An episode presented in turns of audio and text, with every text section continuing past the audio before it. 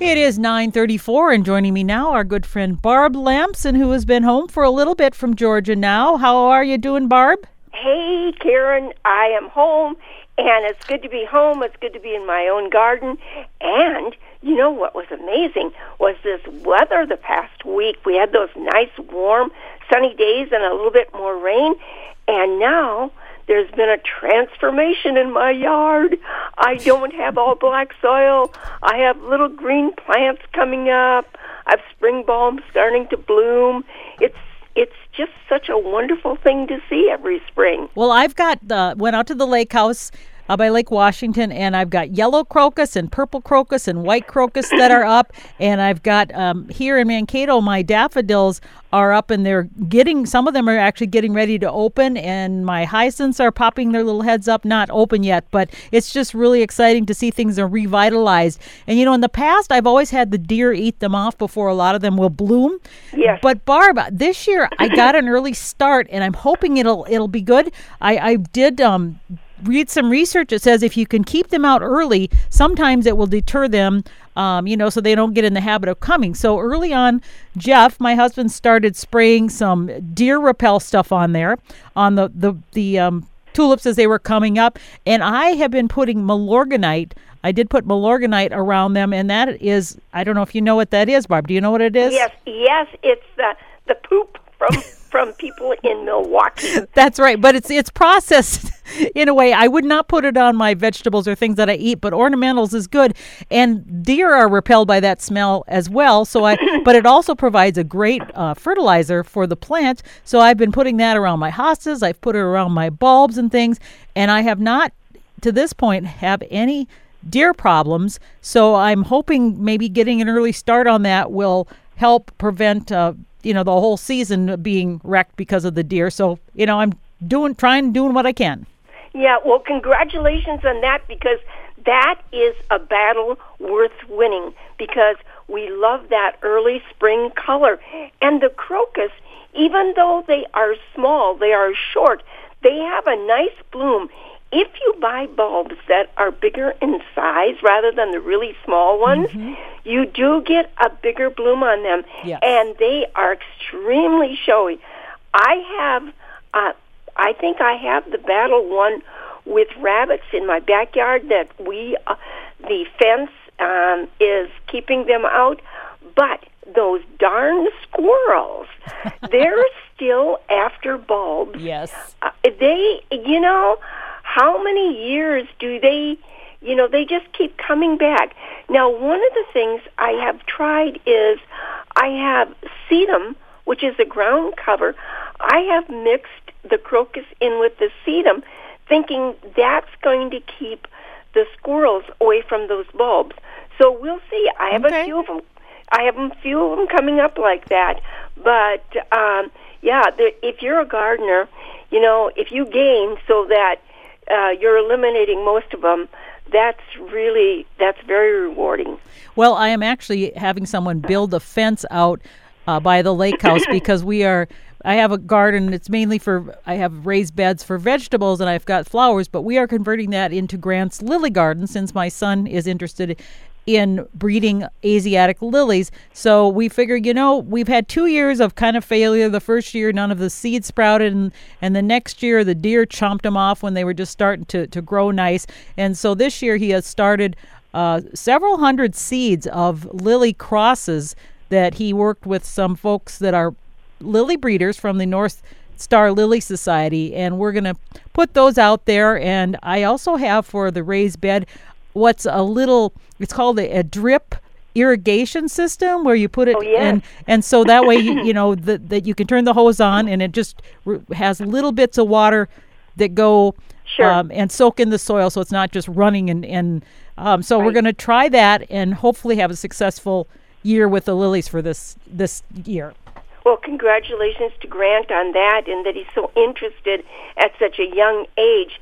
And I predict that we're going to be buying bulbs someday that were hybridized by him and we'll say, I remember him when he first started this, you know. I hope so.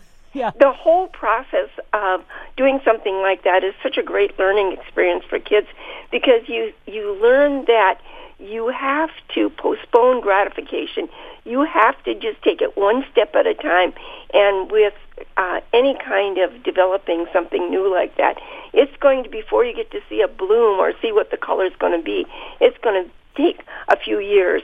So it's it's a good lesson for anybody to learn to be able to do. It teaches patience and this whole idea of watching and observing and trial and error. Gosh, that's good for your life uh, ahead of you. Well, let's talk a little about seed planting. I know uh, Shelly here at the station has been wanting to plant seeds. So she asked me about what she should do to plant seeds. You know, if you've never done it before, boy, it's good to, to get some advice from others because when I started, I made so many mistakes. Back on the farm, we would take soil from, you know, just from the backyard or garden. Well, sure. we had a lot of land.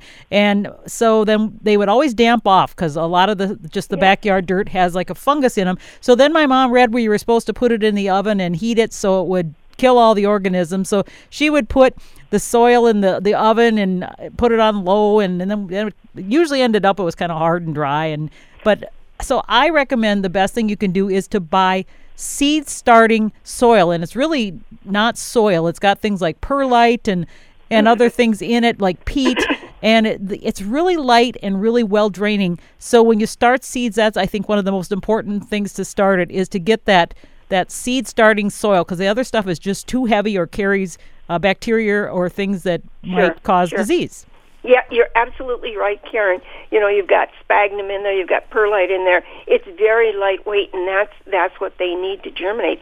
And you know, um, uh, another thing is then having a rubberized heating mat. Oh yes, important. That soil temperature needs to stay warm for them to germinate.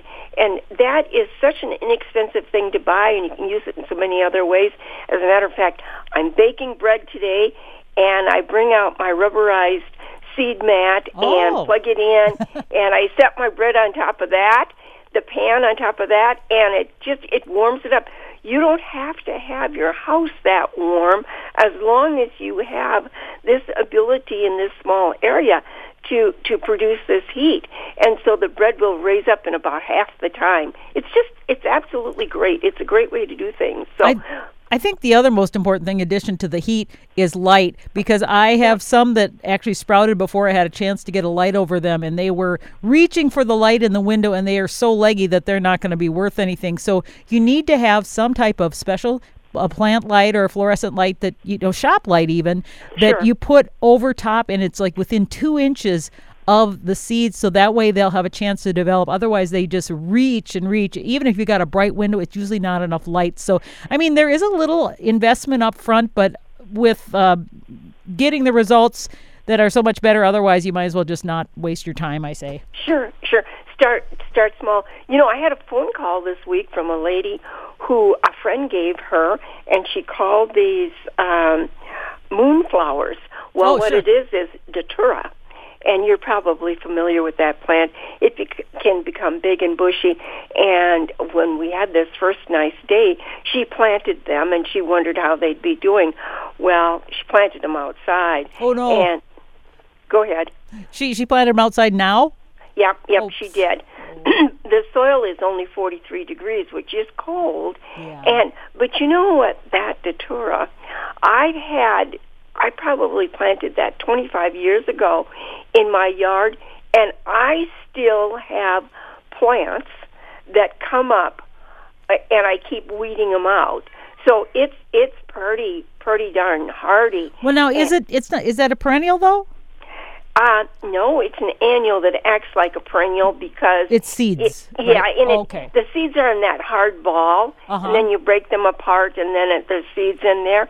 And where it's reseeding the most is on the south side of my house, right next to the foundation. Okay. So, so that seed is there. The thing I told her though is that datura is a very poisonous plant. It's not safe for children or pets you know, because of these seeds. And also, when you break the stem, you'll see that it has a white sap in it, and that can cause itching. You can break out from that if you're sensitive. So that's just something to think about uh, when someone gives you something.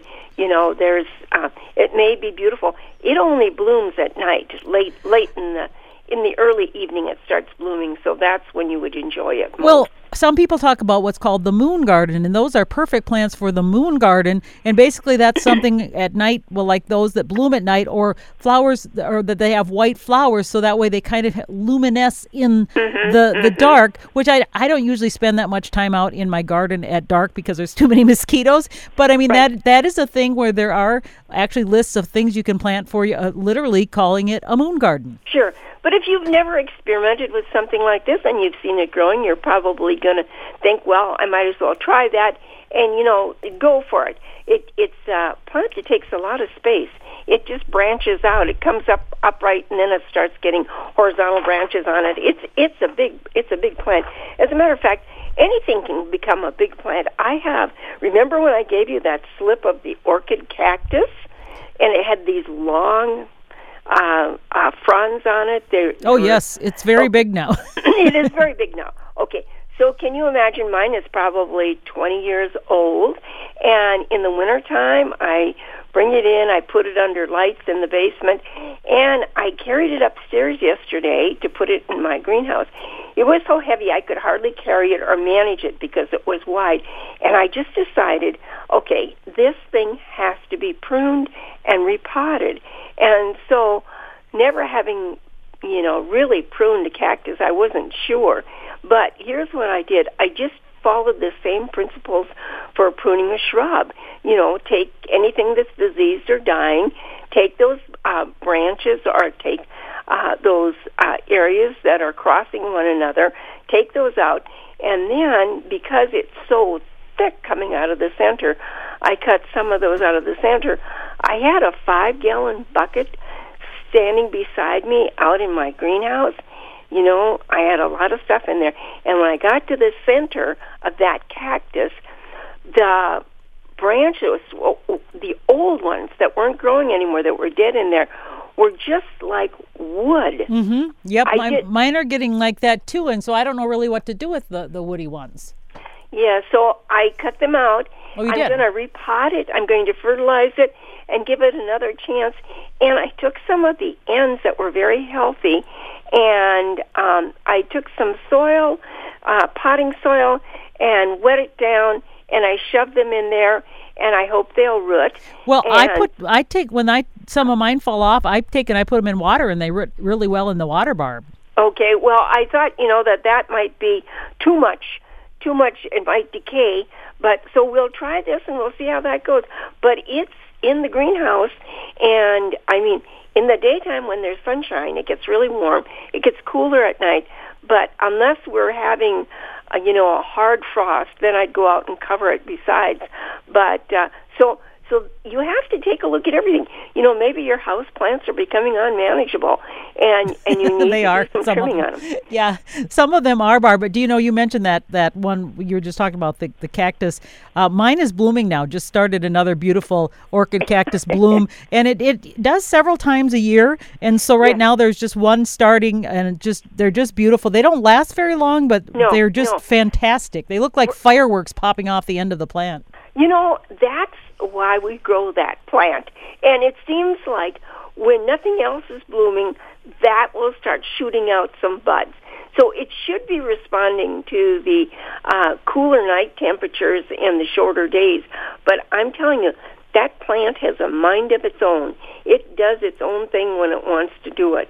Well worth doing it. Yeah. It doesn't have any any other problems except it grows so so prolifically. And those, when the new branch comes, I mean, those are, they could easily be 18 inches long. And they get side shoots coming out Yes. that go from there. So it can be a really, really big thing. But um, also, what I've been doing is um, I've started to uh, fertilize all the houseplants with a very, very light fertilizer using half strength. You know, the clivia, the um, uh, primrose, the everything that I've got in here, the the foliage plants, the jade, those things. And now that the days are longer, we're getting more light, more sunlight, and so that gives it a little boost. And then I also take, actually, I use a chopstick for this, and I go through and I kind of poke holes all the way around the plant in the soil and to aerate it. Mm-hmm. So I'm I'm doing what it, it would happen in nature. You know, with the freezing and thawing of soil, you know, it breaks up more. Well, in the house, it doesn't. So so I'm aerating soil with a chopstick, and and that works really well too. And I have also started uh, fertilizing with a very weak.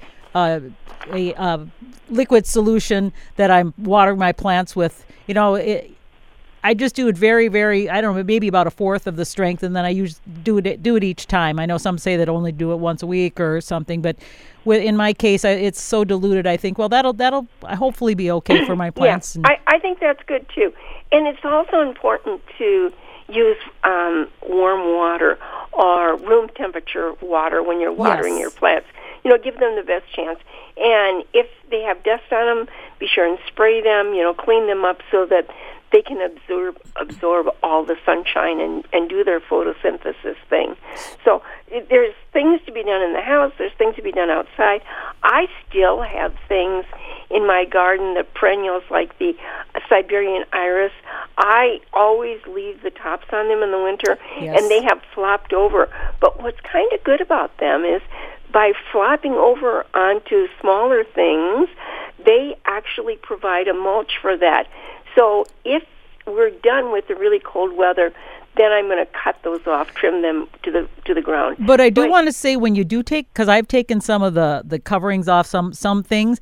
Uh, mm-hmm. um, they say don't just throw it away. Um, put it to the side of the yard because there are a lot of pollinators that have little little maybe uh, larvae or things that that have uh, lived in there, or, or things that can um, the eggs that can hatch that are really important. So if you just toss it away and put it in a bag or something, leave it on the edge of the property so some of those things like ladybugs can can hatch because they are a lot of things in the hollow the hollowed out uh, stems of things. So that's what I did um, when I took down some of my oh my stems of some of my flowers and things um, just set them on the edge of the yard because i want to keep those pollinators and you know not just throw it so they sure, can't hatch sure that's a great reminder, Karen. You know, the pollinators are with us, and we need to do every single thing that we can for them. Also, it seems like there's a lot of birds that are visiting our oh my, yes. feeders, and and they're hungry too, and they need water as well as food. So so keep them in mind.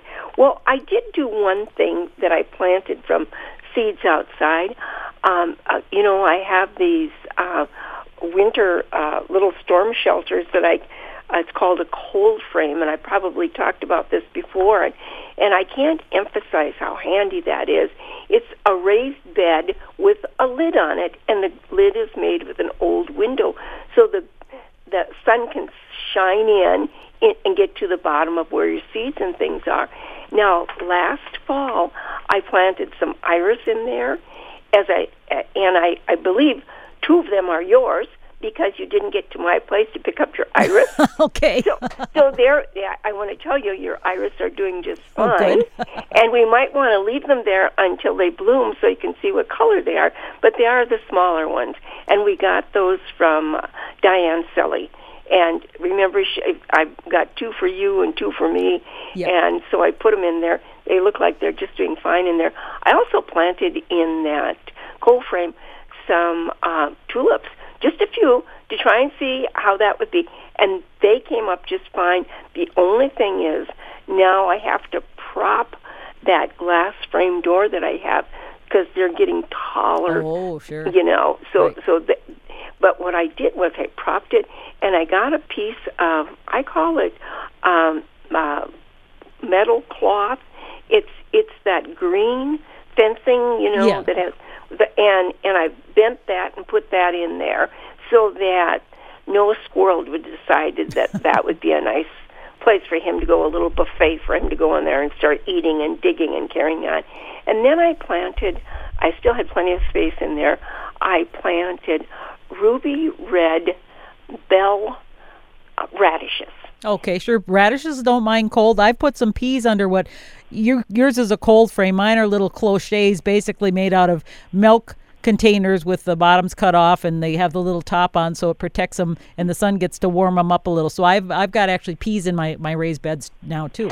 I, I think I think that's great. You know, the thing about radishes is um, 22 days Yes. the yeah 22 days for them from the time that they germinate until you've got something that you can eat and uh, i thought oh gosh this is a great idea but here's the thing um, i have to consider that maybe it's not going to get as much rain because of the tilt that i've got Yes. to that cover and so i've been out and i've watered them and i'm eagerly watching but this would be just absolutely the perfect soil because it is very lightweight.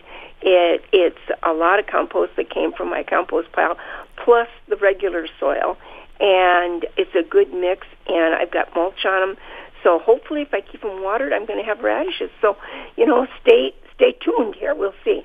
Barb, do you know what I planted this week? You probably say, "What in the world?" I Uh, planted. nothing would surprise me, Karen. Okay. Absolutely nothing. I planted a, a dwarf carmine cherry um, shrub out in the yard. I got it bare root, so it doesn't have you know any leaves or anything thing on it. And my my area out by the lake is is raised, so the soil is completely thawed out. But since it's it's bare root and there's nothing on it, it's going to c- kind of acclimate in there, and so hopefully. Um, within a few weeks, it'll start to, to break bud, and, and I'll be able to have some, you know, nice nice cherry bush out there. Oh, that's great. Now, is this something that has cherries that you can eat? Yes, they say they're among the best ones in terms of taste. Uh, but the tree doesn't get bigger than five to eight feet, which I kind of wanted. I'm putting it in my area where I've got flowers and things because it'll get pretty white blossoms on. But it's more of a shrub, so you can uh, pick Yep. the the berries off. But it's called the carmine dwarf cherry, and and it says it has among the best tasting cherries. So I'm looking forward to trying it out. And Well, I, hope you get a lot of cherries. And hey, you know what? You should invest in a cherry seed uh, picker, so that if you, after you pick your cherries, you don't have to just cut them apart to get the seed out. You can just jab this thing in there and it pulls them out. Well, you know, I don't think it'll have that many. It says it takes five years before it can make up to 30 pounds. So that's going to be a while. But it's also self pollinating. And that's one thing you got to be careful. If you get a, a fruit bush or, or tree or something, if it needs a, another pollinator, that means you'd have to have two. Well, this is what's called self pollinating. So I only need one, and that's all I had space for. So that works yeah. out. You know the the cherry bushes that I have here, I have to have a fence around them all winter long because guess who just loves them? Rabbits. Oh, yeah. They they love that bark. So don't forget in the fall to you know really protect that well and go all the way up to the h- uh, to the top of the bush because as the snow comes in, the rabbits will get in there and they'll start from the top top down. Oh. Yeah, it's it, that's you know when you have something like that, you don't want it chewed up the first year that it's the first winter that it's here.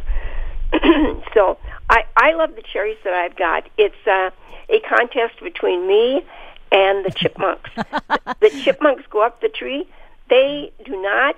They sit up there, and they they take off the outside part, the fruit part that I want, and they eat the seeds. Now, can you imagine that? Yes. eating just the seeds. That's I can imagine that because critters are, are just rampant. I mean, that's the thing. You live with nature and you you realize because I was saying to Jeff, I says, you know what, I'm so excited for the, the gardening year, but then I think last year at at one point I said I'm not going to do this again because the Japanese beetles had decimated some of my stuff, and I remember thinking I'm not going to do this again because I'm not going to go through this. And of course, I've you know that's back in my mind, and I'm like I'm going to do this. So Yeah, yeah, right. Hope springs eternal. It does. Hey, I got a note from uh, Minneopa Park from Steve uh, Kadelka. He's the naturalist out there, Mm-hmm. and he said you and now is a good time if you think you've got onion garlic on your land. It is the first thing to come up, And that's the bad thing, right? Yeah, Onion garlic is invasive, isn't it? It's extremely invasive, right? Now, last year when we uh, uh, got rid of it on, or weeded out on Glenwood Avenue there, we took it out when uh, it was in, uh, when it had flowered and when it had seeds on, or before it had seeds on it, because it was easy to identify. Then it becomes a really big plant. But now it's a very small plant covering the uh, the soil. He said, you know, against the black soil, it's very very easy. So if you if you think you might have that, go on your computer and take a look at the leaves. It's it's it's not hard. Once you see it, you'll know what it is, and then take a hoe and root those out. He also said that um, they have blooming right now. They have some pasque flowers. That's very early, I think. Really? That, that's hmm. a flower that you usually see out on the prairie. They do come up early because they have to get um, the energy to make uh, um, all the carbs that they need to survive, and they have to do that before the grasses start growing. So, but but he said there are some there. If you come out there, he said, please respect the park and stay on paths. Don't go tromping around looking for things. So so that's good advice because uh, we love nature and we love the things that that all these things and our natural flowers and that. But but stay on the paths. If everybody goes out and wanders into beds and and that, pretty soon there won't be anything there. Absolutely. Well, we are out of time, Barb, but I know you are excited to uh, get busy. I know that's going to be not the day today, but maybe coming up, it sounds like things are going to get better and can do yeah. more and more uh, with our gardening things. Well, it's a great day, Karen, to be baking, and baking okay. bread is a wonderful thing to do too. And you so, use that little seed mat and make that bread dough rise. I will. Thanks, Karen. Thanks, Barb. Bye bye. Yeah, bye bye. All right, that is our good friend Barb Lamson. We talk to every well Friday at this time about gardening. And it is one minute past 10, and you're listening to a Minnesota Morning on the Maverick at KMSU Radio 89.7 FM.